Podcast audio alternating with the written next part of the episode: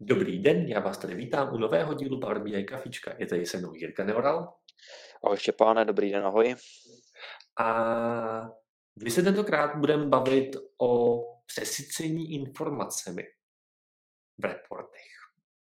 Co to je, Jirko? Přesycení informacemi možná v reportech a možná nejenom v reportech. Ale co to je přesycení informacemi? No, eh, když už jako nevíš ani, kam bys na tom reportu vlastně měl koukat a co ti to vlastně podává za informaci. Eh, z mého pohledu, že koukneš a prostě na první pohled nevíš.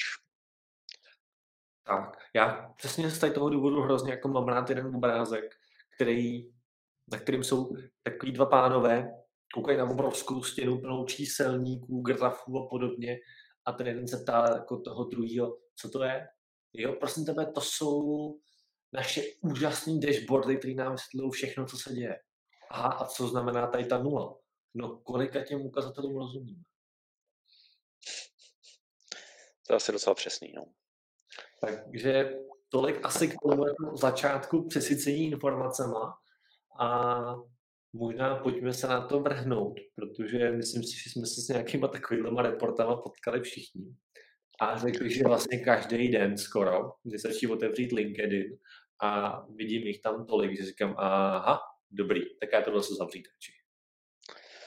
No, možná jsme některé takové i v začátku své kariéry třeba vytvořili. Stoprocentně. Přesně proto já neotvírám své staré reporty. Já po určité době teďka jo, protože občas používám jako třeba na školeních jako demo pro ať už třeba optimalizaci výkonu nebo tohle jsem udělal v roce 2015 a pak si říkám, tyjo, co, co všechno je tam špatně, ale jednak teda z pohledu třeba té funkce, že jsem nevěděl, že se dá vypnout time intelligence a, a najednou ze 180 megového failu, tak když to vypnu, tak jsem na 30. Jo. A, ale taky třeba designově, že vůbec jako začnu jedním takovým příkladem, jeden z mých prvních produkčních reportů, a naprosto blbě použitý místo, slicery po levé straně, lišta zabraný relativně jako prominentní místo, kam ty slicery dát, zabírá to velký kus místa a pak díky tomu, že ten dashboard se aktualizoval každých 30 minut, tak jsem si říkal, tyjo, když ty lidi to tam budou mít spuštěný v tom sále na té obrazovce a nic se tam nebude dít, tak to je přece hrozná nuda, když se tam nic nebude dít. Tak to byl začátek eh, doby, kdy začínali custom visuals, tak jsem tam dal takový ten eh, běhací pruh, eh, jak na burze, prostě, který kategorie šly nahoru a dolů v té poslední půl hodině. A říkal jsem si, hm, to je hezké. A ono to jako hezké bylo a dokázalo to trošičku jako prodat to, že ta technologie je zajímavá, získat ten zájem.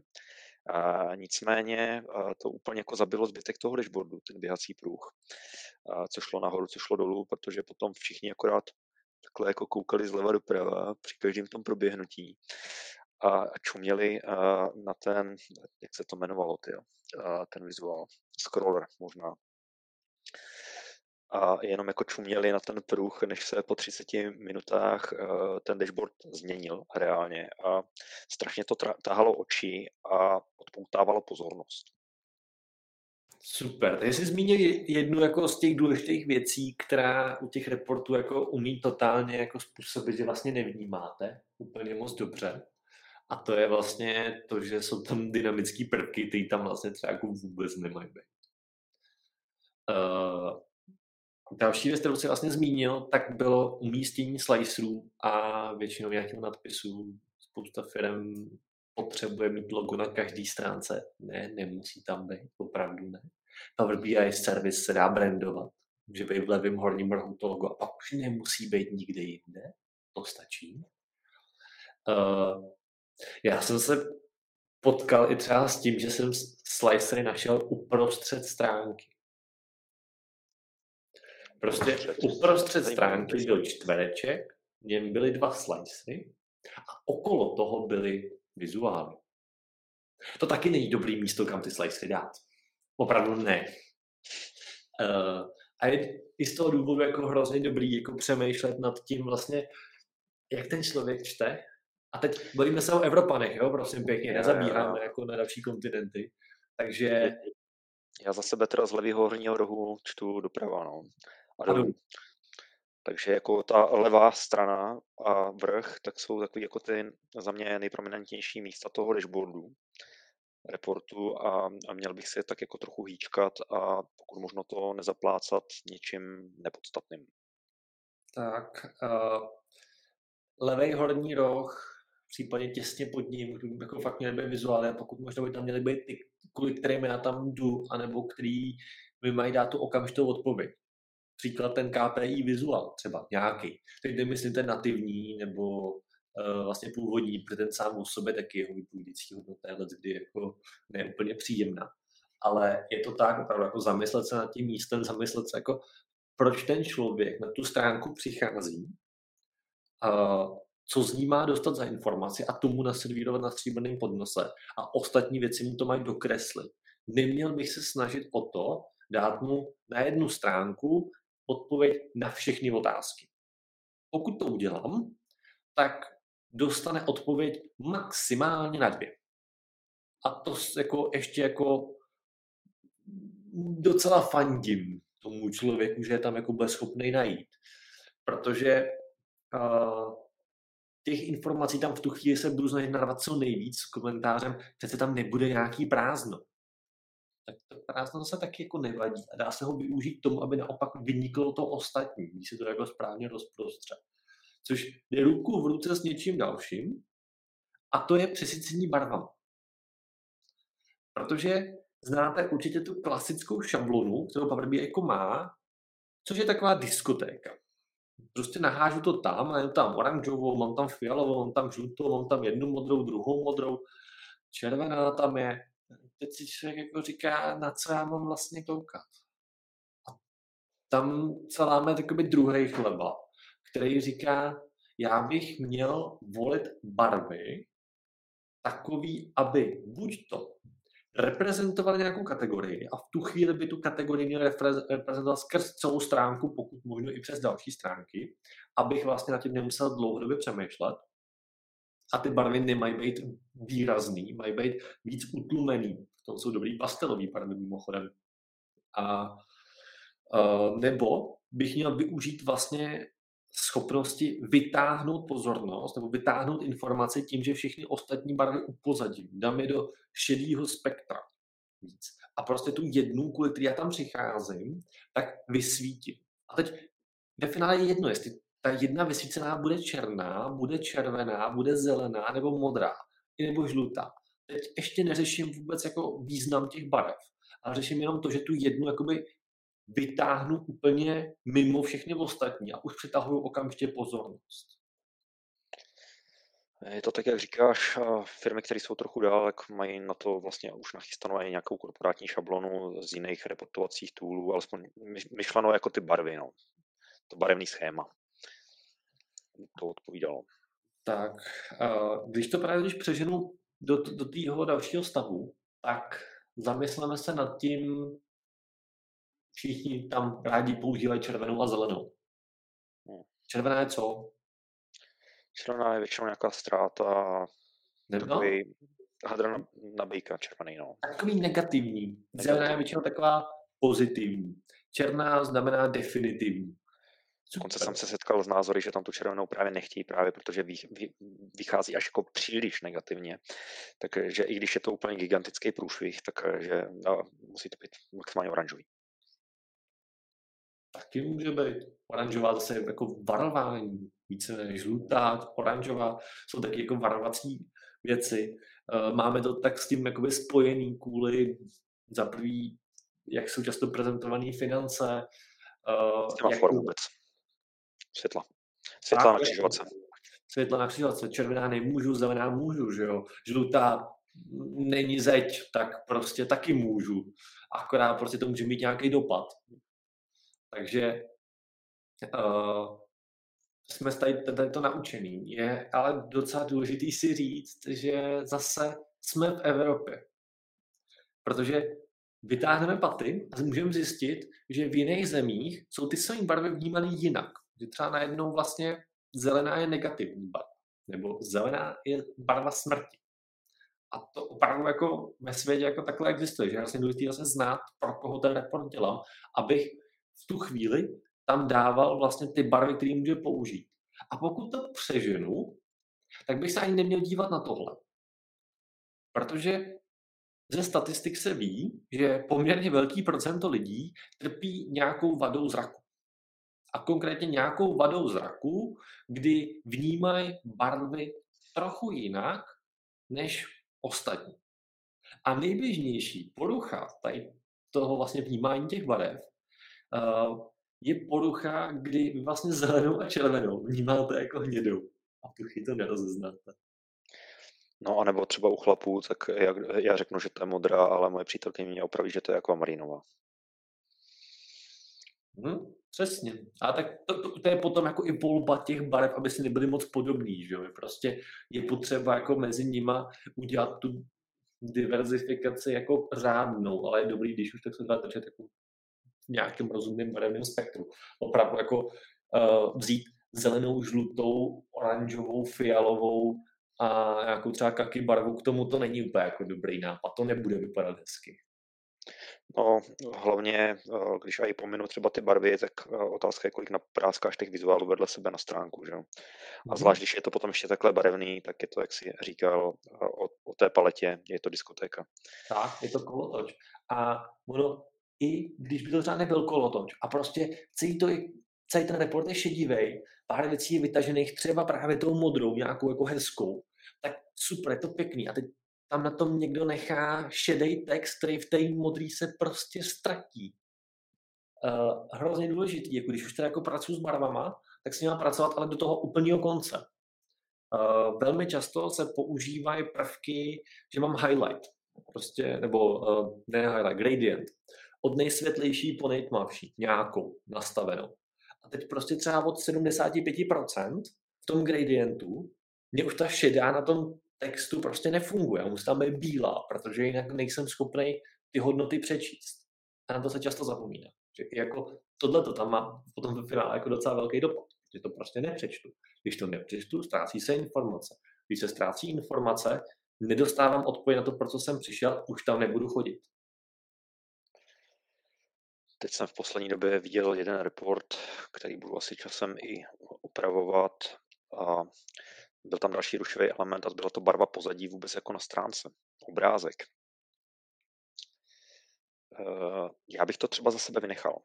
Přijde mi to hmm. jako zase zbytečný tahání pozornosti a přehlcení, že když je ten obrázek, dejme tomu v zelené barvě, jak si připadáš jak v džungli, a když je na tom obrázku něco jiného, nebudu říkat co, ale že je to tam zbytečně navíc a jako co z toho? Je pravda, že jako pozadí může být let, kdy jako extrémně rušivý. A i když, bude tře- i když to bude třeba nějaký jednoduchý abstrakt, budou tam dva pruhy, tak ty dva pruhy prostě už můžou odtáhnout jakoby, tu pozornost od toho, co reálně se nachází na tom zbytku té stránky. Většinou lidi jako tam nejdou kvůli tomu pozadí. Jdou kvůli tomu, aby dostali informace. Aby dostali odpověď na nějakou otázku, kvůli který tam přišli. Jasně, to, že jim tu otázku, teda tu otázku můžeme zodpovědět, jakýmkoliv způsobem se nám zachce, je taky pěkný. A to jako jsme pak vlastně vůbec volba vizuálu, a ne, uh, dám mu tam 100% bar chart a nebudu mu tam dám tree mapu. Podle toho, kolik je tam prvků. Ne. Dám mu 100% bar chart, nedám mu tree mapu. Tak kdyby byly jenom dva, dvě kategorie. Dám 100% bar chart, protože tam ta přesná informace bude. Nedám mu mapu. No, je. Myslím, že už jsme to nakousli s jedním z našich zahraničních hostů, teď si nevybavuju se kterým, ale ano, máš pravdu. Takže uh, volba jako vůbec toho vizuálu a i potom, co já v tom vizuálu udělám na nastavení. Uh, buď to dělám business intelligence nebo business stupidity. Pokud dělám business stupidity, tak je úplně jedno, co tam dám za graf, pokud možná ten nejhorší, který zrovna můžu, takže mám tam 10 kategorií, tak tam dejme pie chart, otočme ho o 70 stupňů, ať je to rozhozený a neukažme ani popisky hodnot radši. A ještě bych do toho přidal vzájemné interakce s ostatníma vizuálama na té stejné stránce a proporcionální podbarvení. Když kliknu na sloupcový graf, tak proporcionálně podbarvím ten koláč vedle. Ja, no, to, to, to je přesně ono. V tu chvíli jako vy nestavíte report, který dává odpovědi. Vy se v tu chvíli snažíte postavit něco, co asi má vypadat hezky, ale tu odpověď to nedá. Nebo dá, ale je strašně těžko získatelná. Hlavně to strašně připomíná doby, kdy jsem začínal jako ten lektor Officeu a práci s PowerPointem. Že když jsem dělal PowerPointovou prezentaci a ono se to promítá a je tam spousta paralel mezi PowerPointovou prezentací a prezentací dat v Power BI. Že ze začátku tak člověk chce ukázat, jak vlastně ovládá ten tool v tom PowerPointu. Takže tam dává efekty, přechody, když se tam objevuje text, tak to cvokání té klávesnice jako po každém znaku, že jo. A ve finále je, je to prostě úplně to největší zlo, co v té PowerPointové prezentaci můžeš udělat, pokud chceš předat jakoukoliv informaci. Takže za sebe uh, není to jenom o tom, že bych byl jako tak línej, což samozřejmě jsem, ale když dělám PowerPointovou prezentaci teď, uh, tak preferuju teda celou prakticky, buď to teda jako v té šabloně, kterou uh, mě dodá ten, pro koho prezentuju, a nebo ideálně bílou a jenom odrážky a to, co o těch odrážkách chci říct. Nepotřebuju se zabývat nějakýma zbytečnýma věcma, pokud nemají podpořit přenos té informace zbytečnýma efektama a cokoliv navíc je rušivý. Přesně tak, prostě méně je více. A platí to jako opravdu jako skoro vždycky. Uh, jasně, velmi často rádi přidáme nějakou takovou tu třešničku na dortu, prostě nějakou tu informaci navíc. Ale je potřeba si říct, jestli ta informace na tu stránku patří, nebo ji máme dát na stránku jinou. Případně udělat úplně novou stránku, která bude vyloženě vysvětlovat zase jí. A, a tak, no. Jako, uh, na druhou stranu pak zase je fakt, že občas se potkám s tím, že mi tam někdy ty věci chybějí. Uh, abych jako měl všechny informace, které potřebuju, tak takový příklad, mám spojnicový graf, na kterým mám uh, třeba trailing, prostě trailing 12 month, takže vidím tu křivku, jak mi hezky roste nahoru. A já bych třeba i chtěl vidět jako aspoň informaci o těch přírůstkách. Aspoň nějakou. A teď já nechci dostat waterfall chart. Fakt ne. Uh, nechci další graf, který bude mít v sobě prostě sloupce toho, jak to skákalo nahoru dolů. Ne. To, co se dá vzít, mám ten sloupcový graf, vytáhneme tu čáru, mám ten spojícový graf, vytáhneme tu čáru nějakou relativně hezkou sitou barvou, do pozadí toho, udělejme z toho kombinovaný, dejme ty bary, který dejme světlou šedou, a tam skoro nejsou, ale tam jsou, tam prostě ta informace je, a jenom pro jako to jednoduché pochopení, jasně, tady to nestouplo tolik, protože protože prostě se tolik neprodávalo. Tečka. Tam není potřeba ani ta informace, kolik se prodalo. Třeba vidět tu proporci, že to nebylo tak výrazný jako ty ostatní dny. Nebo naopak, tady něco vystřelilo. A jej, jen to zjišťovat. Kliknu si na ten bod v tom v té spojnici a prezentuje se mi zbytek. Nikoliv proporcionálně podbarví. Já nechápu, proč to ještě pořád není zaplý uh, automaticky při, při nové instalaci. Nechápu, kdo raději proporcionálně podbarvuje jakýkoliv vizuály mezi sebou zájemně, oproti tomu, že se vzájemně teda filtrují. Ještě jsem na to fakt jako za celou dobu nepřišel, nechal bych to jako default. Uh, jinak, jak jsme se tady ještě bavili, když se vrátím k těm slicerům, a nakousli jsme to na začátku, vlastně tu jejich pozici, ty si hmm. potom zmiňoval, že nějaký slicer v prostředku stránky ovlivňuje okolí. Asi myslím, že ani není jako díky tomu, že ty slicery kolikrát uživatelé chtějí hodně, mm-hmm. tak ta volba, jestli vůbec jako slicer nebo filtr, většinou tíhnu ke slicerům kvůli tomu, že jsem schopný definovat, jak vlastně vypadají jejich pozici a vůbec tu funkci. Ale od té doby, co existuje synchronizace slicerů, tak mi přijde jako škoda zaprasit každou stránku těma stejnýma slicerama, který potřebuji na všech a, a jsem úplně v pohodě s tím udělat klidně samostatnou stránku jenom na ty slicery. Tady si to zvolte a pak se přenést, anebo to dát jenom na tu stránku úvodní. Respektive záleží strašně na tom scénáři. Přijde mě to takový jako věc, o které se dá eh, uvažovat. Ne, že bych to dělal jako vždycky, ale... Souhlas s tím, že uh, těch možností je víc. Za mě je hrozně důležité si říct, jestli ten slicer budu používat na denní bázi při používání toho reportu, a nebo je to něco, co budu používat případně pak pro nějakou jako hlubší analýzu. Protože pokud ten slicer mi slouží k tomu, že ho vlastně potřebuju, pravidelně, hodně často, při tom fungování, už mu by měl být na té stránce. Ale na tu stránku za mě se jako stačí se vlezou dva. Fakt dva slicery.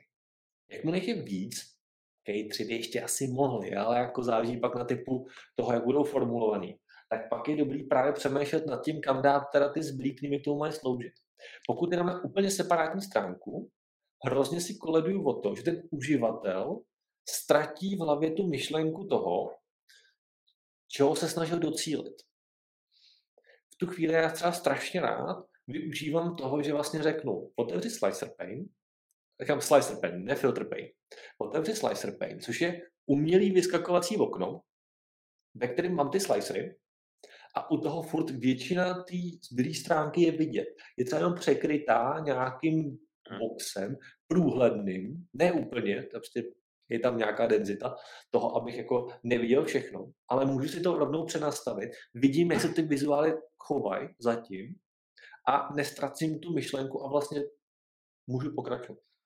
Já to myslel třeba z toho pohledu, že máš některé věci, které eh, pokud máš produktovou hierarchii a máš lidi odpovědný buď to za tu produktovou hierarchii, anebo třeba za entity, což si můžeme představit jako fabriky různě po světě, tak ten člověk, který je odpovědný za plácnou mikroskopy a za Brno, tak tohle si zvolí jednou a díky tomu, že Power BI si pamatuje svoje slicery z předchozí session, tak nepotřebuju zabít místo na té stránce mm-hmm. Výběrem té produktové skupiny a té lokality, protože je to pro toho daného člověka prakticky neměný v průběhu celého používání toho daného sliceru. Jo, a i tady to může být vlastně na mě schovaný v tom jako vyskakovacím okně. Ale že vlastně on v tu chvíli, když to nastavoval, tak to nastavil tam. Vnímám, jako pak jsou jakoby rozdílný typy reportů, kdy já potřebuju předdefinovat filtry, až pak říct, teď mě přenes, a na základě nich dojde k, tý, k tomu vygenerování toho jakoby obsahu. To je typický příklad, když používám direct query. Že já chci dopředu zaskoupovat co nejvíc věcí, říct, teď mi to začne renderovat. Ať netahám zbytečně jako nic velkého. Hmm. Což u Direct Query tak je taky klíčový počet vizuálů na stránce. A tím se to dá taky dost často zabít. No jasně. Což ale paradoxně i u importu, že jo? I u importu samozřejmě. Vy, vyrobme vizuál, který nebude obsahovat žádný data, třeba čtverec, vyrobme jich 100 a zkuste vlíst tu stránku. A tak asi budeš, zpátky. asi budeš čekat, čekat, čekat, čekat, než se ti všechny ty čtverce vykreslí. No spíš to dost možná spadne. No, tak uh, ta, na to si experty, tady na tady tyhle experimenty, jak třeba vygenerovat 10 000 measure v rámci datového modelu. Takové věci já nedělám. co se týče potom těch voleb vlastně vizuálů, tak který bys úplně jako, nebo který často vynecháváš, nebo ti přijdou jako zbytečný uh, tahači pozornosti? Tahači pozornosti? Hele. A přitom s minimální vypovídající hodnotou. Jo, no tak já se vrátím k té trímapě. To jako, ta přeze mě prostě neprojde. Uh, další věc, kterou já jako, ne, že nemusím, ale nenašel jsem pro to zatím jako tolik uplatnění a přijde mi těch use caseů na to je hrozně málo, tak je ribbon chart. Mm-hmm. Je to v podstatě jako sloupcový graf, že jo? Spojený pruhama ještě. A ty pruhy, jak se mísej, tak vlastně vyrábí jakoby další barvy, které automaticky jako já nemůžu kontrolovat. A v tu chvíli mám prostě problém s tím, že začínám jako tam generovat další barvy, které nejsou jako podmíněny tomu zbytku, tím, jak jako se přelívají pod sebe nad sebe. Tak to je jakoby věc, kterou, která mě v tu chvíli jako úplně se nelíbí. Uh, to, co docela jako mate, a teď jako myslím mate v tom, že vlastně nejsem si 100% jistý, na jakou hodnotu koukám a kdy, tak je paradoxně spojnicový graf s zaoblenýma linkama. Uh-huh. A to, co třeba já strašně nemám rád, je, když někdo vezme, vezmu příklad, spojnicový graf a dá do něj tržby. jak ta tržba z předchozího dne ovlivňuje tu tržbu v aktuálním dni. Neovlivňuje. Tam nemá co dělat spojnicový graf. Ty body mezi sebou nemají spojnice. To má být sloupcový graf. A to je třeba to, co jsme tady nakousli s Alexandrem. Na, vlastně, když tady byl jakoby host, že paradoxně spojnicový a sloupcový grafy často správně použít znamená zamyslet se mnohem více vlastně nad těma věcma, než se na první pohled může zdát, ale právě kvůli tomu potom oni mají tu extrémní vypovídající hodnotu. Stejně tak jako vizuál, který já jako hrozně nerad používám, tak je decomposition tree. Hmm. Pěkný vizuál, ale to, že si ho uživatel pokaždý jako přenastaví, znamená zase to, že já mu tam nenalajnu ten příběh. Je to vizuál pro analýzu. Super, v tu chvíli to beru, neříkám proti tomu nic. Co za tebe? Uh, já mám pořád problém s mapama. že uh, lidi se to tam snaží jako vycpat, uh, že to vypadá zase takhle, jo, předvedeme se, podívejte, je to strašně hezké, strašně interaktivní, můžeme si tady zoomovat, ale že ta vypovědějící hodnota, když koukneš na mapu světa, jako co ti to dá? Je to krásný marketingový efekt. A tam to končí. Většinou. Přesně, přesně. Pokud nepracuje s nějakými otevřenými datama, jako třeba Karel Reitar, kde se to dá alespoň jako napasovat na nějaký use case, ale třeba jako revenue v mapě. Finanční data. No, takže beru jako, že to je spíš taky pro ten marketing, potom veškerý jako eh, spíš preferuju za sebe tiles, než nějaký ty eh, KPI, indikátory eh, s vestavenýma věcma. A to jsou za mě asi jako ty hlavní, takže mi přijde, že se to dá nahradit něčím jiným. No. Já třeba jako to, co jsem si hrozně oblíbil, je teďka jakoby samozřejmě nový vizuál karty, který prostě mi umožňuje toho vyrendrovat hodně. Umožňuje mi krom i té main kategorie, tam mít subkategorie, mít tam k tomu jako případně nějaký procentuální rozdíly. Udělat to tam strašně moc, OK. Mýho úhlu pohledu narvat tam SVG, generovat si co chci, ale jako to už je věc druhá. OK, tak co bychom ještě mohli zmínit tady k, nad, k tahání té pozornosti, případně přehlcení informacemi. Já jsem na začátku říkal, že se možná nemusíme bavit jenom o tom uh, přehlcení uh, na úrovni dashboardu, protože i v epizodě ohledně alertingu jsme se bavili o tom, že i příliš třeba mnoho alertů, tak uh, nakonec donutí člověka to ignorovat a to je i příběh vlastně tady. To, ten příběh je stejný. Je to přenositelný, pokud někomu budu posílat příliš mnoho e-mailů, ten člověk ty e-maily přestane číst. No, Nebo si dělá pravidlo, aby to padalo do složky. Přesně, méně je více a platí to jako ve spoustě tady těch věcech. Uh, prostě přesycení, přesycení, přesycení. Jako, jakmile těch věcí je hodně, začíná nastávat problém, pokud to není jako v pozitivním. Pokud jako mi přijde prostě 150 e-mailů, byť mě zajímají, tak si je nepřečtu. Přečtu si z toho jako tři. Většinou ten poslední. Maximálně. Ono paradoxně i třeba s množstvím custom vizuálů, tak mi přijde, že se pak dostáváme do paralýzy toho, co si vlastně vybrat. Když máš příliš mnoho možností si vybrat, tak jsi potom paralizovaný vybrat si z toho, říkáš, nebylo by tohle lepší, tohle.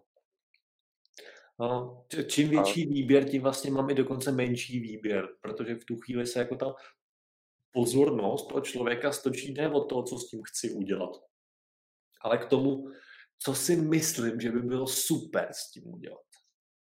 A v tu chvíli se právě zbavuju té schopnosti toho jako vidět ten příběh jako celek a spíš jako hledám tohle ne, tak, tak tady to a tady to taky ne, tak tohle. A vlastně už jsem třeba dávno jako to mohl vyřešit třeba matící.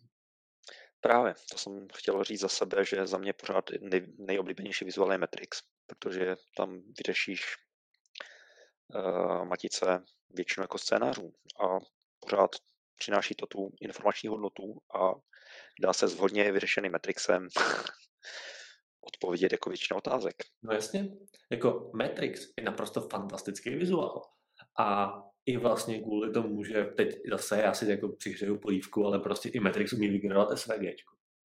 Takže jako i v něm prostě jsem schopen mít hodnoty a najednou za hodnotama bar chart. A prostě je to jako součástí jednotné věci. Bude to vypadá dobře, ale prostě je to matice. Zároveň matice v kombinaci s calculation grupama je schopná mi pro nějaký kategorie ukázat jenom nějaký measury. Takže prostě pak tam mám, nevím, uh, products, costs a ještě třeba employees a každý pod sebou má úplně jiný measure. Prostě nemusí všude být všechny. Prostě můžu to řídit jako na úplně jiných úrovních. Pak pomocí jiný calculation grupy tomu dohodit podmíný formátování, aby to teda jako úplně správně. A renderovat, co potřebuji.